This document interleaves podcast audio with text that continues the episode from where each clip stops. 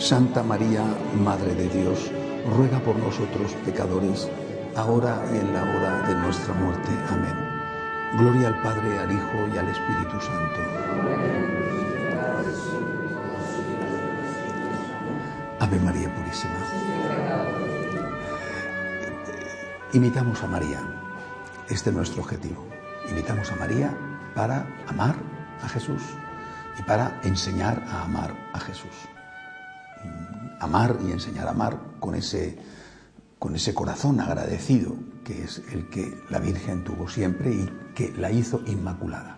Más allá de que no tuvo ningún pecado contra la castidad, eh, eh, ella además y sobre todo era alguien que no tenía ni interés ni miedo en su corazón al, al relacionarse con Dios. Imitamos a María intentando, haciendo cada uno lo que puede, ¿verdad? Aunque sea cuestión de dos, eh, imitamos a María intentando que el Señor esté en medio nuestro. Familia, comunidad. Imitamos a María cuidando de Jesús en la Eucaristía, en los pobres, cuidando de Jesús. Jesús nos necesita.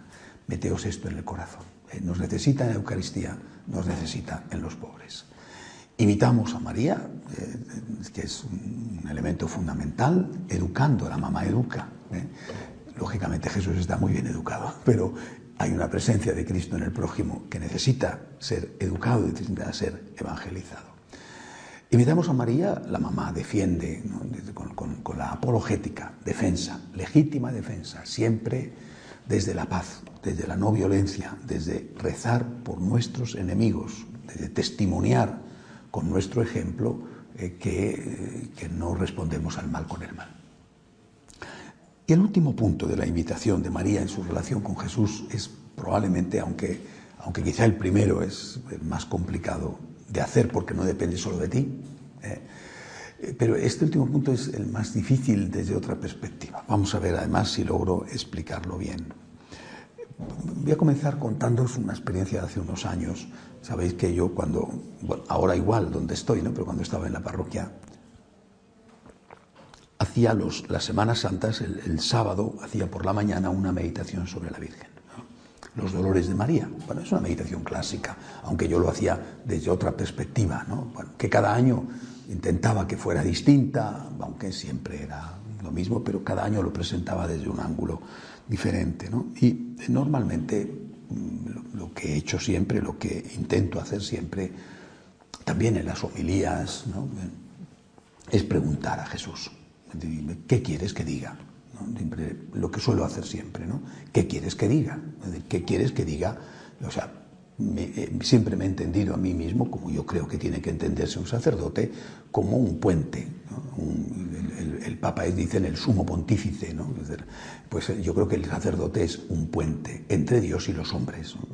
La misión del sacerdote y la misión del laico en su sacerdocio común, sacerdocio real, es la de ser un puente. en la orilla de los hombres tú representas a Dios, defiendes a Dios, hablas de Dios, y en la orilla de Dios tú representas a los hombres. Es decir, tú te acercas ante Dios a defender a los hombres, a decir, perdónale, ayúdale, está sufriendo, no tengas en cuenta sus pecados. Creo que esta es la labor de un sacerdote, ser el abogado de los hombres ante Dios y el abogado de Dios ante los hombres. A mí es una imagen del sacerdocio que siempre me ha gustado mucho, como un puente que une la orilla de Dios y la orilla del hombre. Y, lo, intento aplicar en, muchos aspectos, también en este. ¿no? ¿Tú qué dirías? En muchas homilías hago esto. ¿Tú qué dirías? ¿Qué quieres decirles hoy? El tema siempre es el Evangelio del día o del domingo, bueno, o en una meditación sobre el tema que sea, ¿no? Pero siempre es distinto porque siento que primero las personas que tengo delante son diferentes y por lo tanto no es lo mismo lo que vas a decir a uno que lo que vas a decir a otro el tiempo, la circunstancia es distinto, por tanto no puedes estar predicando lo mismo hace 50 años que hoy, porque el tiempo ha cambiado, no solo las personas. Y porque a veces también pienso que yo cambio, ¿no? Y por lo tanto también el Señor, a través de esas experiencias que van ocurriendo en la propia vida, te va enseñando cosas vas, vas viendo, no, creo que cosas distintas, pero sí matices, matices diferentes. ¿no? Yo, no hace mucho una persona me decía, eh, yo le sigo desde hace muchos años, ¿no? Tal, bueno, padre, ¿qué diferencia entre cuando usted estaba predicando al principio, ¿no? de WTN y ahora? Bueno, eh, pues es posible que sea así, porque obviamente eh, he crecido en edad, por lo menos, no sé si he madurado, pero desde luego en edad, en, edad y en peso he crecido. Que eso, en fin, entonces pregunto al Señor, ¿qué, quieres que diga? ¿Qué, dirías tú hoy? ¿Qué, le dirías tú a estas personas hoy? E intento dejarme conducir por Él. Y en el caso de la meditación de la Virgen, le pregunto a la Virgen, ¿no? ¿qué, les dirías tú? O sea, ¿cómo, qué, difícil es, creo que para todos nosotros, sinceramente creo que para un hombre más, qué difícil es entrar en el alma de una mamá y de una madre eh, del tipo de la Virgen, ¿no? Una mamá cualquiera, ¿no? Una madre del tipo de la Virgen. Eh, esa meditación, por lo tanto, de los sábados por la mañana, de los sábados santos por la mañana, me es especialmente querida y especialmente difícil. ¿eh? igual que me resultó muy difícil, muy agotador, es quizá la palabra que mejor lo define, escribir el libro del Evangelio Secreto de la Virgen María. ¿no? Si siempre escribir me cuesta mucho, me agota mucho, escribir ese libro fue realmente agotador. Eh, me, dejaba exhausto cada día escribir unas páginas. Y recuerdo que ese año, no, sé el año que fue, pero mm, creo que fue uno de los últimos años, pero no fue el último, ciertamente eh, quería hablar sobre la, meditación de los dolores de la Virgen, ¿no? Estaba rezando, eh, hablando con la Virgen, ¿no? Qué difícil fue para ti eh, estar allí, al pie de la cruz, contemplando la tortura del Hijo, ¿no? Es algo que, que uno hubiera querido ahorrar a su mamá, ¿no? Perdón. Entonces, madre mía, ¿no? que, la Virgen tuviera que ver eso. ¿no? Oye, tenía que ocurrir, tenía que ocurrir, pero que tuvieras que verlo. ¿no? que tuvieras que ver cómo tu hijo era insultado, cómo tu hijo era coronado de espinas. ¿no? Parece ser que no vio la Virgen la flagelación, pero sí vio la crucifixión, cuando le clavan la lanza, todas estas escenas que, vio, que es evidente, que lo sabemos, que no es tradición, sino que está en el Evangelio y que, eh, bueno, qué, qué cosa tan dura, ¿no? Para una mamá ver eso, ¿eh? qué cosa tan horrible, tan horrible, qué sufrimiento para ella. Y un día, recuerdo, preparaba esta meditación y hablaba con la Virgen sobre esto, decía, mía, ¿cuánto, cuánto sufriste tú, ¿no? Y recuerdo perfectamente que la Virgen me dijo, no tienes ni idea, recuerdo esta frase, no tienes ni idea, me dijo, no tienes ni idea ¿Cómo, se nota que no eres madre? No, tienes ni idea. ¿no? hubiera querido estar en ningún otro sitio del mundo, más que allí, en ese momento. A, cientos de kilómetros en Galilea, eh, aparte de que la angustia de no saber es terrible, eh, de no tener noticias, es, no te digo si es peor o no es peor, pero también es una angustia tremenda. Yo recuerdo perfectamente esto, que sentí esa voz de María, que tantas veces me ha hablado, no tienes ni idea, no sabes lo que es el corazón de una madre. No hubiera querido estar en otro sitio más que en ese. ¿Y por qué? ¿Por qué motivo?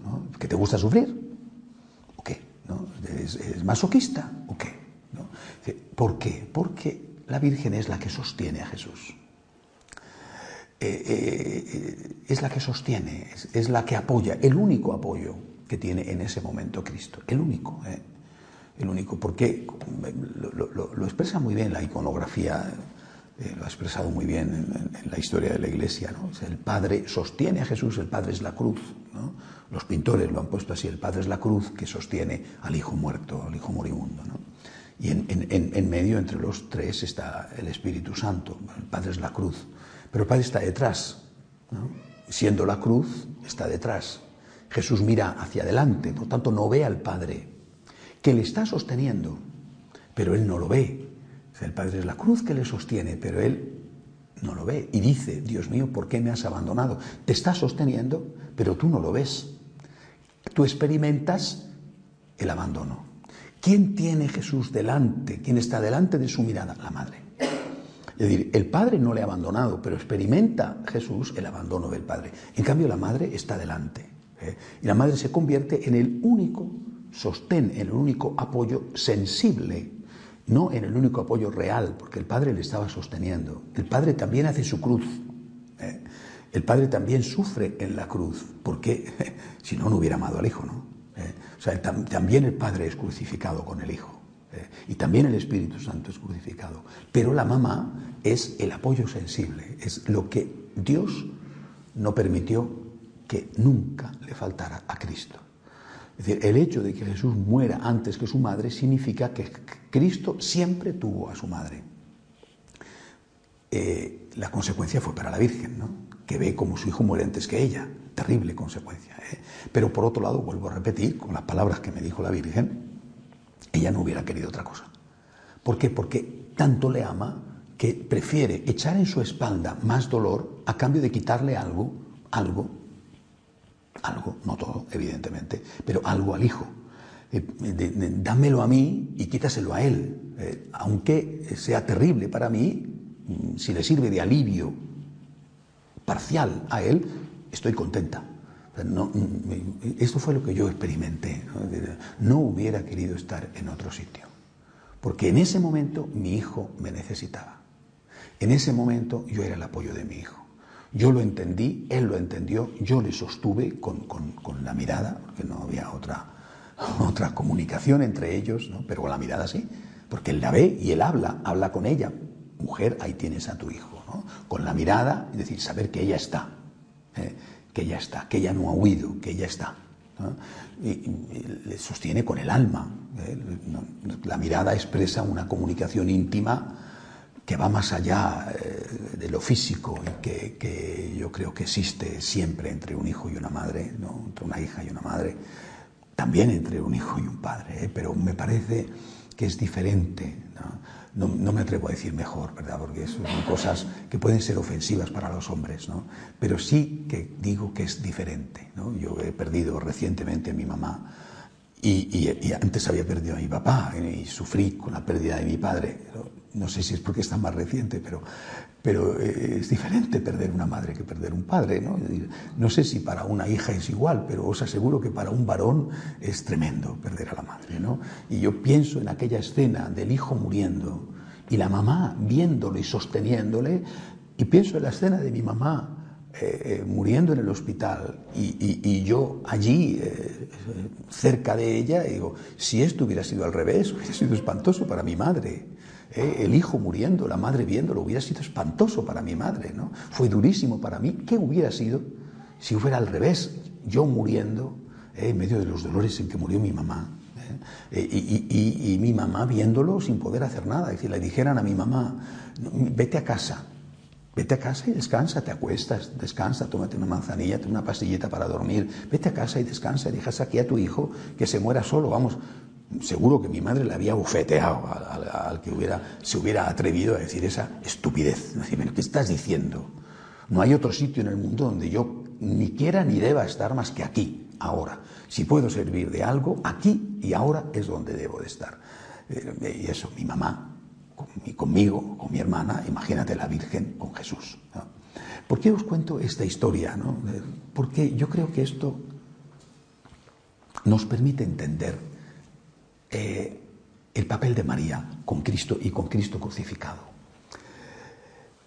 Eh, la Virgen alimenta, la Virgen defiende, pero hay un aspecto que es místico, que es espiritual, que no es la alimentación, es decir, en la cruz la Virgen María no le estaba dando de comer a Jesús,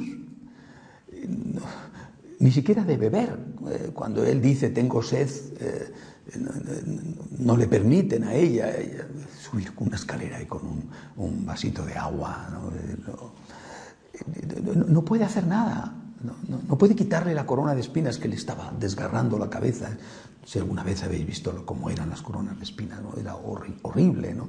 no puede evitar que se burlen de él en la, en la, defensa del hijo en ese momento. No puede evitar que aquellos que le rodean digan aquellas blasfemias. ¿no? o que el soldado le clave la lanza. Es decir, es que es tan poco lo que pudo hacer, pero eso que hizo fue esencial. Compartir, compartir. Y creo que esto es algo que muchas veces olvidamos. Compartir. Completo, dice San Pablo, lo escuchábamos eh, en, la lectura esta mañana del domingo, completo en mi carne lo que falta a la pasión de Cristo, compartir. Compartir no solamente para, para compartir en el sentido de, de Cristo me salva y yo completo la salvación de Cristo, es una palabra de San Pablo, si no yo jamás me atrevería ni siquiera a pensarlo, ¿no? pero es una palabra de San Pablo. Yo puedo ofrecer mis sufrimientos por los míos, por mis amigos, mis hijos, mis, ¿no? yo completo, completo, este es el sentido de la gota de agua que el sacerdote pone en el cáliz antes de la consagración, recordando que cuando el soldado le clava la lanza sale, dice el Evangelio, sangre mezclada con agua, bueno, con un líquido blanquecino que la, la, linfa que se llama, ¿no? que está en el círculo sanguíneo. ¿no? Bueno, simbólicamente lo mantenemos en, el ofertorio echando la gota de agua al vino que después se va a consagrar y eso representa tu aportación a la redención. ¿Tú qué tienes que aportar? Me duele la cabeza. ¿Tú qué tienes que aportar? Tengo un disgusto. ¿Tú qué tienes que aportar? Tengo miedo. ¿Tú qué tienes que aportar? Tengo incertidumbre. Lo que sea, a veces varias cosas, ¿verdad? ¿Tú qué tienes que aportar? Esto. Esa es una forma de compartir, que la Virgen sin duda lo hace. ¿Tú qué tienes que aportar? comparto mi sufrimiento al ver morir a mi hijo. Mi hijo, Cristo es el redentor, ¿eh? es el redentor, pero María es la corredentora, aquella que comparte, que completa, como nosotros también lo somos, corredentores, una cosa minúscula, una minucia de nada, ¿no? ¿Eh? Pero bueno, yo mi minucia, mi, gota de agua la aporto. ¿eh? Bueno, este es un aspecto, pero hay otro aún más íntimo, y no, tan, eh, no desde la perspectiva de la eficacia, de la utilidad, que, no es una perspectiva insignificante, es importante. Ese otro aspecto es el de la comunión. Yo comulgo con Cristo, es decir, yo estoy con Cristo. O Cristo está conmigo, mejor dicho. En la comunión es Cristo el que está conmigo. ¿no?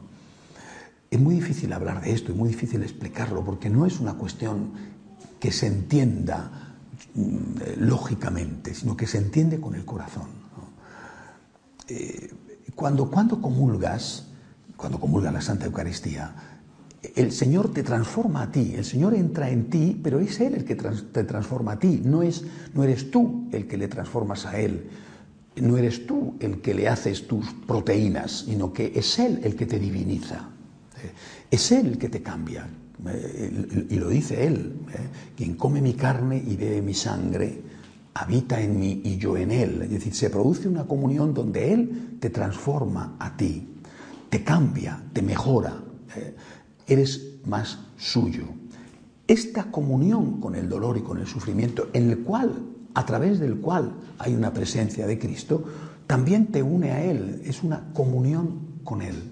Te permite no solamente colaborar con Él, ese aspecto corredentor, sino unirte a Él, ser Él, formar parte de Él. Eh, repito, es, es, una cuestión mística eh, que, solamente se puede entender con el corazón. Pero es, es algo real. Eh, es algo que experimentas como real. Y eso te hace ver, debería hacerte ver el dolor, cualquier dolor, cualquier dolor con una con una condición, que sea un dolor no evitable. Esta es la condición. ¿eh? Sea un dolor no evitable. Es decir, hay una presencia de Cristo en el dolor solo condicionada a los dolores no evitables. ¿eh? Porque lógicamente, si no fuera por esta condición, para comulgar con Cristo en el dolor tendrías que estar infligiéndote dolor. Eso te conduciría inevitablemente al masoquismo y al sadismo. ¿eh? Es decir, yo quiero que esta persona esté con Cristo, como el dolor es un vínculo de comunión con Cristo, le hago sufrir. ¿eh? O yo quiero estar con Cristo, como el dolor es un vínculo de comunión con Cristo, me hago sufrir, dándome golpes físicos o, lo que sea. Un momento, estamos hablando de una condición, lo mismo que hay una condición para la Eucaristía, ¿eh? que sea el sacerdote el que consagra y que sea pan y vino, no puedes consagrar jamón ibérico, ni puede consagrar un laico. También aquí hay una condición. ¿eh? Cristo está presente en el dolor. Hay una Eucaristía que yo recuerdo hace ya años denominé Eucaristía amarga, porque es dolorosa. Pero hay una presencia de Cristo en esa Eucaristía que es el dolor, con la condición de que ese sea un dolor inevitable.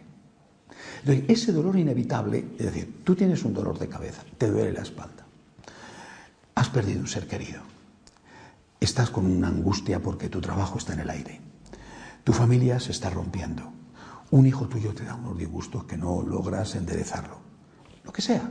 Es decir, tú estás enfermo, tú estás yendo al médico, debes ir al médico, te han dado una medicación, te han dado un calmante, debes tomarlo. Pero ¿hace efecto? ¿No hace efecto? Mientras hace efecto, no hace todo el efecto, no logran acertar. La vida real, ¿no? Eh, eh, esa angustia, ese miedo que tienes porque alguien puede decir de ti, el miedo que tienes porque tu empleo, el miedo que tienes porque, porque te ha salido un bulto en el pecho y todavía no te ha llegado el resultado, tendrás, no tendrás cáncer. La vida, ¿eh? ese es un dolor inevitable. yo estoy en terapia, pero no me curo o no me calma el dolor, o el dolor de cabeza me, sigue dando. ese es un dolor inevitable. Eso no es basura. Eso no es basura. Eso no es inservible. Esa es la Eucaristía amarga. Eso es como María que entra en comunión con Jesús. Y entra en comunión con Jesús a través de eso, no a pesar de eso, sino que eso es un vínculo, eso es un vehículo a través del cual tú puedes estar en comunión con Cristo. Esto es lo que la Virgen experimenta. Y, eso no solo te permite a ti dar valor a eso inútil, dar valor a ese sufrimiento, sino que eso te permite ayudar a Jesús. Es decir, la Virgen ayuda a Jesús no solamente porque ella está y él la ve, gran ayuda, no me ha abandonado, está aquí, sino porque hay una comunión. Es una comunión del alma, hay un vínculo de alma entre la madre y el hijo cuando la madre no solamente está, sino que acepta el dolor que a ella le está produciendo esa situación, la muerte en medio de la tortura de su hijo. Lo acepto. El Jesús que dice lo acepto encuentra un eco en la madre que dice lo acepto. ¿Qué es lo que la madre acepta? La muerte del hijo y el propio dolor. Acepto la muerte de mi hijo y acepto el dolor que me causa la muerte de mi hijo. Lo acepto. Y lo acepto en medio de, digamos, del silencio de Dios, del no entender, de no comprender por qué Dios lo permite, que es lo que acepta Jesús. Jesús no solo acepta su muerte, su muerte terrible, dolorosa, sino que también acepta no entender en ese momento lo que entendía cinco minutos antes cuando él mismo se lo explicaba a los apóstoles y lo que por supuesto entenderá cinco minutos después cuando haya resucitado, o tres días después cuando haya resucitado. Pero en ese momento de la kenosis, del abandono, del oscurecimiento, simbolizado por aquel eh, eclipse donde el, sol se oscureció, eh, en ese momento Jesús no entiende y lo acepta. En ese momento la madre no entiende y lo acepta. Y así está en comunión con él, así le apoya, así le ayuda. Eh, eh, eh, repito, es una experiencia mística que hay que vivirla, pero que te cambia completamente la perspectiva que tú tienes delante de los problemas o delante del dolor. Ya no es más, fijaros, es importante aceptar las cosas como colaboración con Cristo, vuelvo a repetir, la gota de agua del vino, el, el elemento corredentor. Colaboro con Cristo y colaboro por los míos. Te ofrezco mi sufrimiento para que mi hijo mi esposa, mi marido, te ofrezco esto por aquellos que están sufriendo persecución, te ofrezco un elemento eh, eficaz, activo, colaborativo. Ahora estamos hablando desde la otra dimensión, la dimensión de la comunión.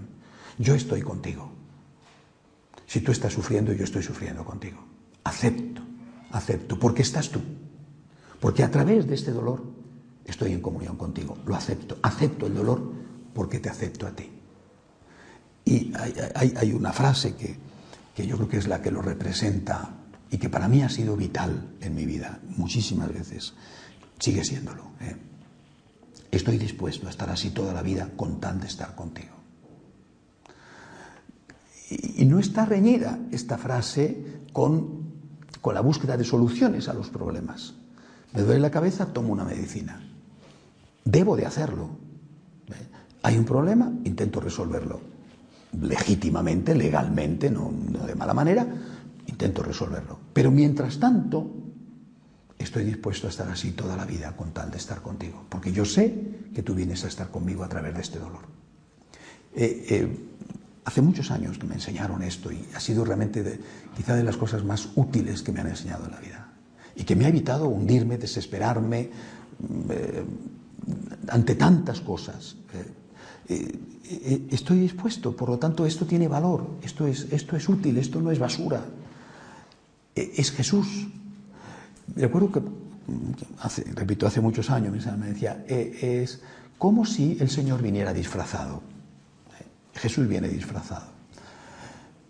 ¿De qué viene disfrazado? Es decir, bueno, si te viene Jesús espléndido, maravilloso, lo, identificas, ¿no?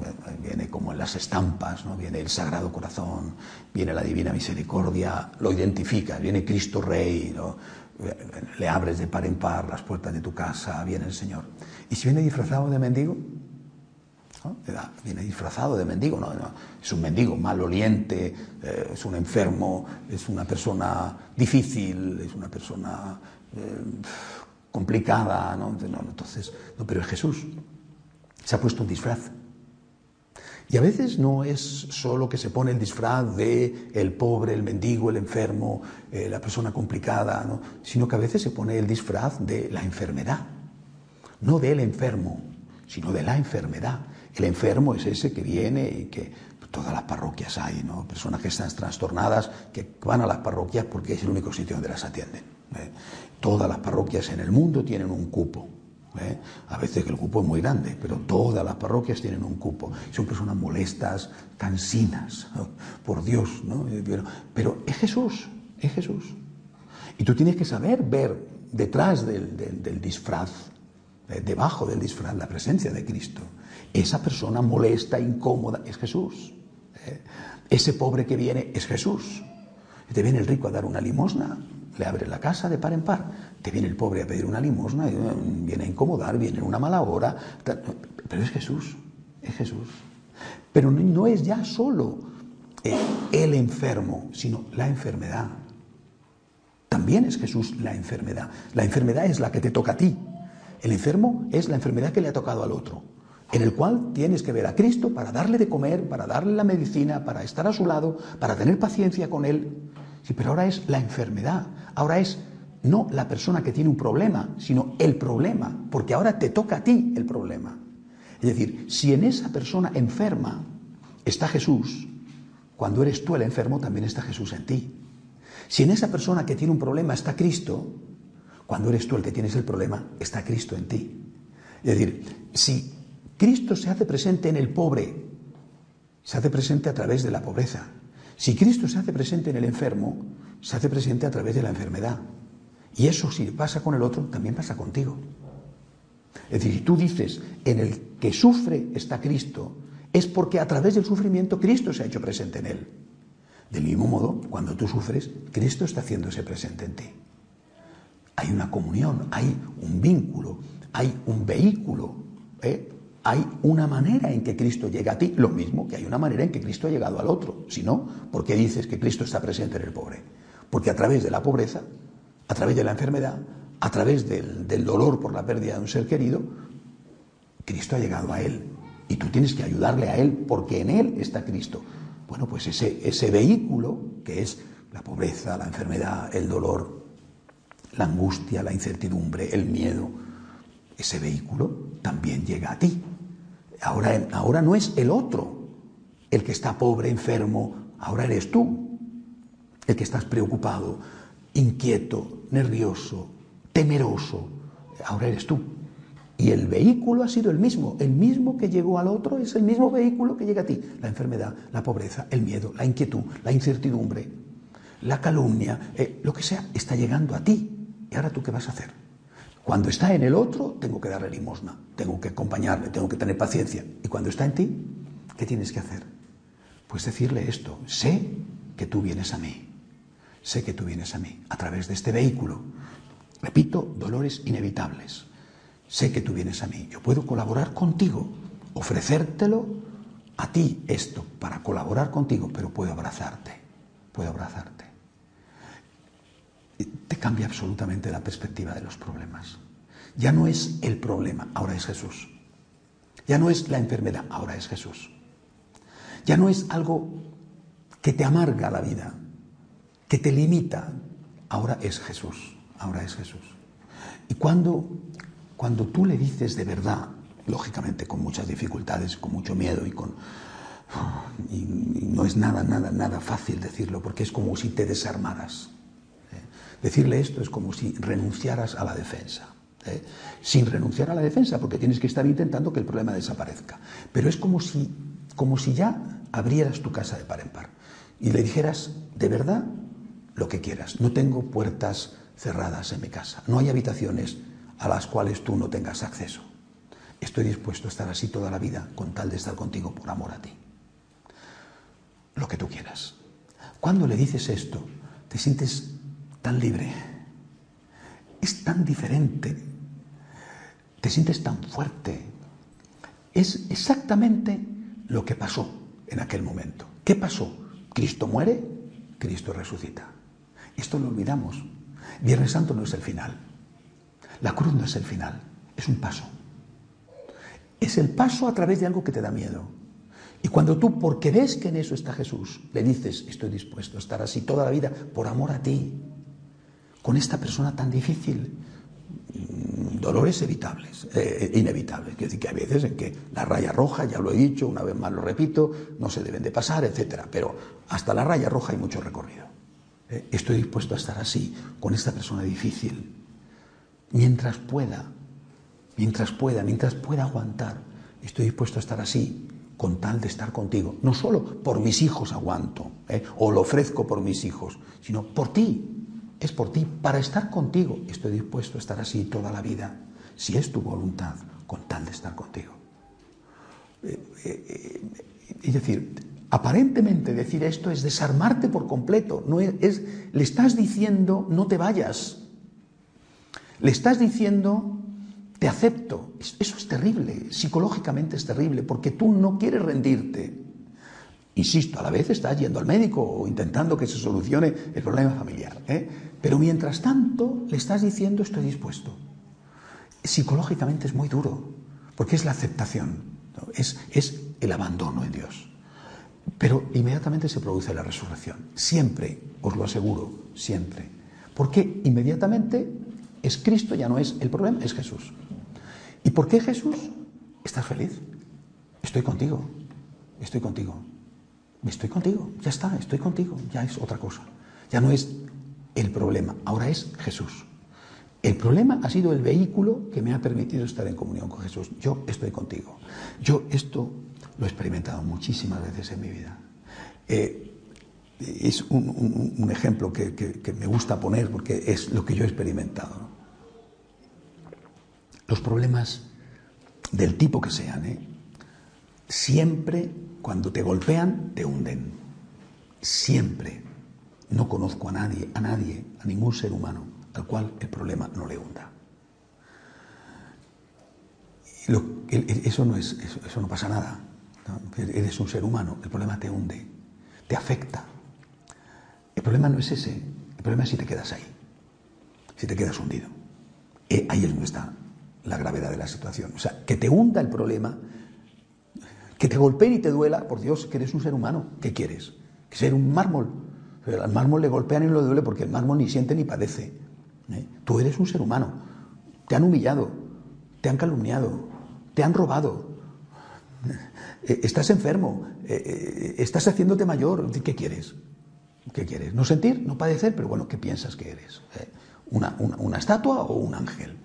No, eres un ser humano. Te golpean y te duele. Es decir, te hunde el problema.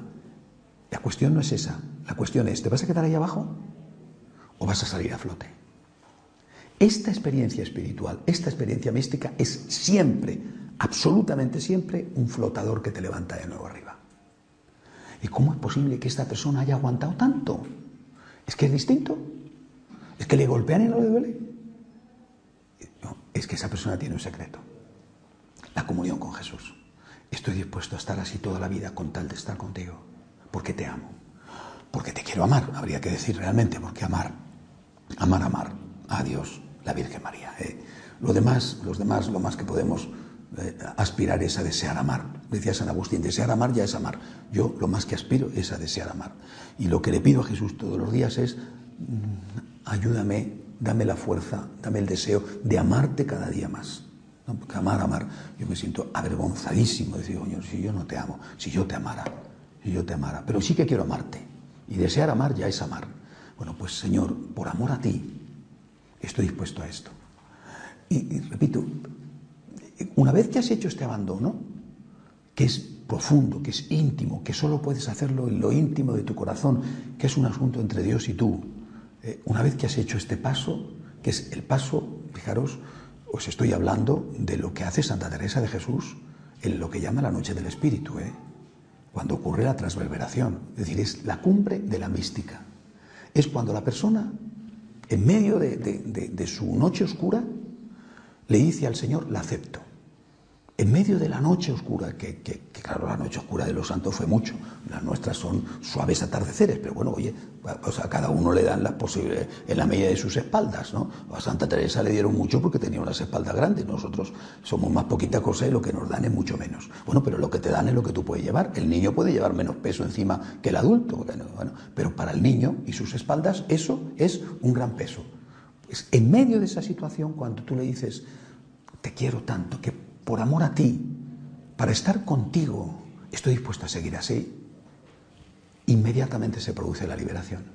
Inmediatamente. Ya es otra cosa. Sigues sufriendo, sigues teniendo la enfermedad, sigues padeciendo el dolor de la humillación, sigues padeciendo eh, el problema de la angustia, el no saber. Estoy dispuesto a seguir así con tal de estar contigo porque te amo. Porque para mí lo importante no es estar sano o enfermo, sino estar contigo. Para mí lo importante no es ser aplaudido o ser criticado, sino estar contigo. Para mí lo importante no es tener éxito o tener fracaso, sino estar contigo. No busco las cosas, busco a la persona, que es Jesús. Eh, eh, eh, hace muchos años leí en, un, en, un, pensador no cristiano, Tagore, Rabindranath Tagore, una frase que me hizo pensar mucho. Él decía, no vayas a la fuente buscando al agua, Vete a la fuente buscando el manantial, la fuente.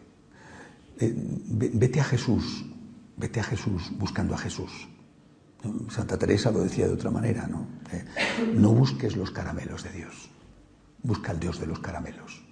Eh, y nosotros tendemos siempre a buscar los caramelos de Dios. Quítame este problema, dame salud, dame dinero, dame éxito, dame tanta.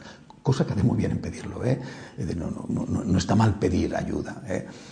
Y, por supuesto, intentamos, y es lógico y así debe de ser, pues que, la curación venga o que el problema se resuelve. Repito, es lógico, así debe de ser.